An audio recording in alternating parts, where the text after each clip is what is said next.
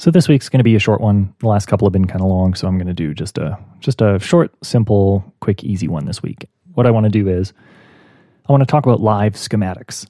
Um, and this is going to sound a little bit like an ad, but I'm not going to ask you to buy anything. so if it's advertising anything, it's just advertising ideas, which, you know, that's why we're here. So be that as it may.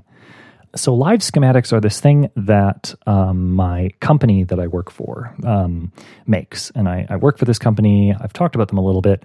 We do educational simulations for people who work on very, very heavy, large, complex pieces of machinery. And this is in a whole bunch of different industries, in particular, like manufacturing. If you think of a giant factory, you know, manufacturing like breakfast cereal or iPhones or cars or whatever you know, you might think of robots, you might think of people, but there's definitely machines there, large machines, complicated machines, thousands and thousands and thousands of moving parts. And if you were to take one of those machines and look at the technical documentation for it, you get these gigantic binders. They're the biggest binders I've ever seen in my life. They make, you know, your regular sort of three ring binders look um, absurdly cute and tiny. Huge binders full of thousands of pages of electrical schematics and often hydraulic schematics because these machines have to move very heavy loads back and forth very quickly and precisely. And so they do that with hydraulics um, because hydraulics, you can transmit a lot of physical force a very far distance and you can lift very heavy things and you can do so very quickly and very precisely too. So these very complicated machines that are hydraulic and electrical and, and sometimes have other things in the mix too have these many, many, many pages of documentation. And my company takes those pages of documentation and produces little interactive, kind of game like simulations that you can play with on a computer. And the way that these simulations look when you sort of squint at them and look at them from a distance is they look like the the same kind of a diagram you'd get on a paper schematic. And so what what kind of diagram do you see on a paper schematic? Well, if you've ever seen an electrical circuit diagram where you have uh, lines, usually going straight horizontally or vertically, that represent wires or that represent paths that electricity can flow. And then you'll have little components that those wires hook up to, and the components can have different shapes. Like there's one little symbol that means a battery, and another little symbol that means a diode, and another symbol that means a resistor, and so on and so forth. And you can kind of describe the structural relationship of the different components in a system and which components are hooked up to which other components in what way using a schematic diagram. And so, with a schematic diagram and a kit of parts and some wires, you can rebuild that circuit. Or if you have that circuit and something is broken, you can look at the schematic diagram and see, oh, here's how it should work. Um, hydraulic systems are very much the same way. You have black lines that usually go up, down, or left, right, and they connect in various ways. And there's this really cute thing in hydraulics where if you have two hydraulic lines that cross over each other at a 90 degree, like in a little like plus sign kind of thing, and they're not supposed to represent an intersection, they have a little sort of a hop over symbol where one of the little lines kind of just hops over the other one. It's very cute. And in hydraulic schematic diagrams, you'll have a component that represents the pump. So that's going to pull in fluid, usually some kind of hydraulic oil, from a little reservoir or a tank where there's a bunch of oil just sitting there waiting to be used. And the pump sucks that oil out and then pushes it into the system. And it's the source of flow that sort of makes the hydraulic fluid flow through the system. And then that fluid will move through a number of valves that kind of direct either how much flow should happen, so sort of like a like a speed control, or which way through the system the fluid should go. Because these hydraulic systems usually have networks of you know hundreds of different possible flow paths. And so there are valves that control like ah this valve is currently in this configuration so fluid's going to flow over here that valve's in that configuration so fluid's going to flow over there and there will be like either solenoids or actual like hydraulic paths whose entire purpose is to shift valves around and redirect flow. Or sometimes you'll even have a good old fashioned handle that some physical person will grab onto and pull to sort of adjust the internal workings of the valve and change where fluid goes. And so you get these very, very large systems with thousands of components and you know hundreds of different flow paths and you have binders full of these systems and when you start to look at it all it's like the level of complexity that is in you know a typical piece of equipment for a factory or or in like a front end loader or something you know if your local town is in Canada, like I am, there's a lot of snow in the winter, and so you'll have a little front end loader that can come and scoop up the snow and dump it somewhere. The amount of complexity that is in these systems is on par with the software that we work with. I'm assuming everybody listening to me right now is working on software in some capacity or another. And so you're used to working with a very large, complex system with lots of parts that have lots of relationships. And the, the exact same thing happens in the case of these large pieces of machinery. And so I've spent my career working with interactive simulations that are meant to represent these complex systems and learning this whole sort of philosophy, this whole sort of culture around how these systems are thought about. So there's a lot of systems thinking, kind of dynamics thinking that goes on in this world that is similar to but different from the kind of stuff we see in programming culture. So there's the, the cultural aspects of it, and there's the sort of technical aspects of it, like how did they do problem solving and how do they do system design? And how do they think about the relationship between like components and the things that make those components interconnected and do orchestration and that sort of thing? So there's a lot of similarity and a lot of difference there.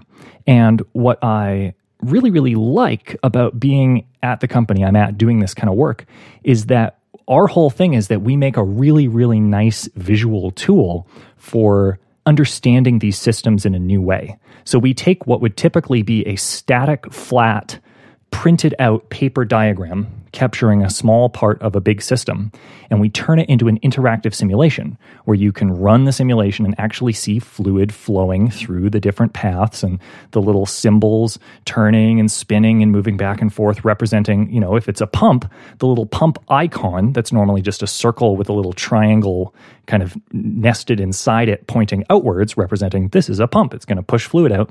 We make that little circle spin around, representing you know the inside of a pump. There's a little spinning thing, and that's what makes the fluid go. And if you have a motor, like a little hydraulic motor, that's whole purpose is to have hydraulic fluid push through it, and then it's going to have its motor shaft hooked up to something like maybe the wheel on a vehicle, if this is like a forklift or something like that for, you know, rolling around and lifting boxes and that kind of thing. If it's hydraulically powered, the wheels would be turned by little hydraulic motors.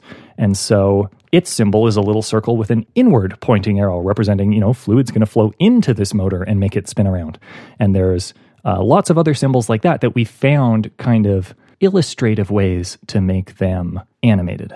And so, as I was saying, what I love about doing this is our, our whole thing is taking an existing representation of a complex system that is not very good and finding a way to visualize that complexity in a way that very non technical people find compelling. Um, because most of the customers that my company serves are these big enterprise you know multinational corporations and they buy our simulations for their like lowest level labor sort of workforce. The people who are working with these machines either as operators and they have to you know understand how to safely work with this equipment and also people doing maintenance work. So if the machine breaks they're the ones who have to come in and know how to fix it. And more often than not these people have no real training. Like they'll have some training that is like if something is on fire, don't put your hand into it, like that kind of training. Or like if something is moving fast, don't stand in the way. But they don't have training like, here's how to actually think about things in a systemic way. Or here's how to understand, like, uh, you know, in, in, in hydraulics and in, in what we call fluid power, you have to understand like the Bernoulli principle, for instance, in order to do a good job of understanding system behavior. And they don't have the kind of physics background um, needed to understand that and kind of appreciate it and incorporate it into their thinking. And so we have to try and teach these people how to understand very complex systems in a way that does a complete end run around giving them like a rudimentary physics education and a rudimentary systems thinking appreciation. And we also can't teach at scale by teaching people here is the exact behavior of every single component in every single system that you work with. Like that just does not scale. We're a company of 10 people serving, you know, tens of thousands of people constantly around the world. So we have to come up with this very succinct way of teaching very general principles. And so what we've happened on is a very very visual representation of the way that these kind of systems tend to operate. And it's very abstract. It's very symbolic. It is not literal, but it is illustrative in a way that is very compelling.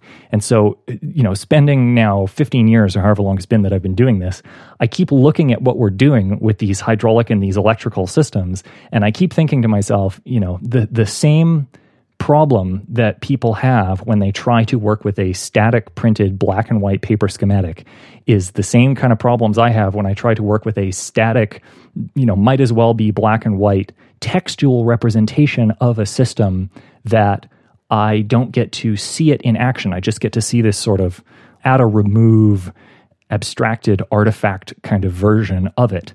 And I don't get to actually go in and play with the running system to any extent, other than in this very sort of external way.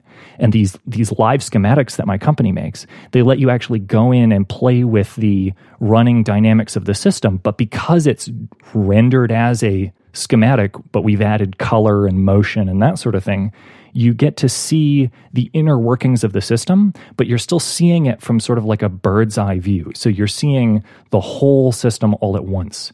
Whereas if you were looking at something like, you know, like a 3D animation doing a fly through of the system or something like that, you'd only really be able to focus on one element at a time.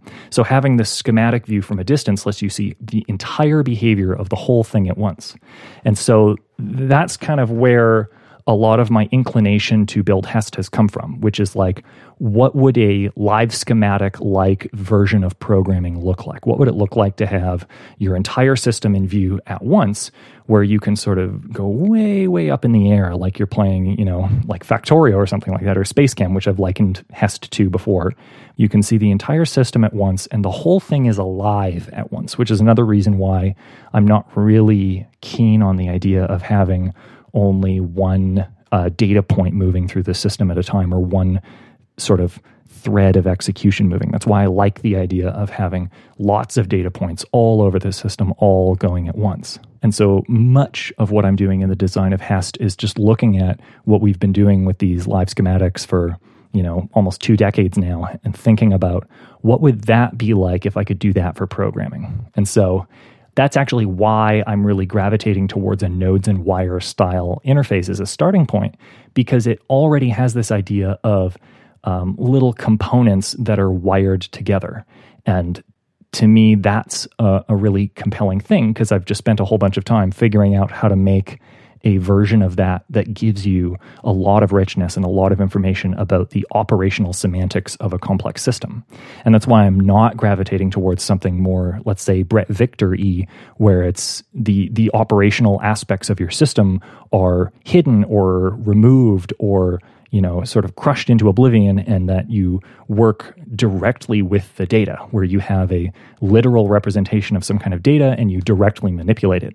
I am not uh, going that route. I'm going a very opposite route where I want to focus very much on the system as a system and as something that is separate from whatever data that system's operating on. Just because to me, there's a lot that I think that I can do there that would be very interesting and very compelling. Whereas when it comes to thinking about things like, hey, direct manipulation, what if you're, you know, working right with your data and the computer can infer through like, you know, programming by example or whatever, what to do with that data in a more general way.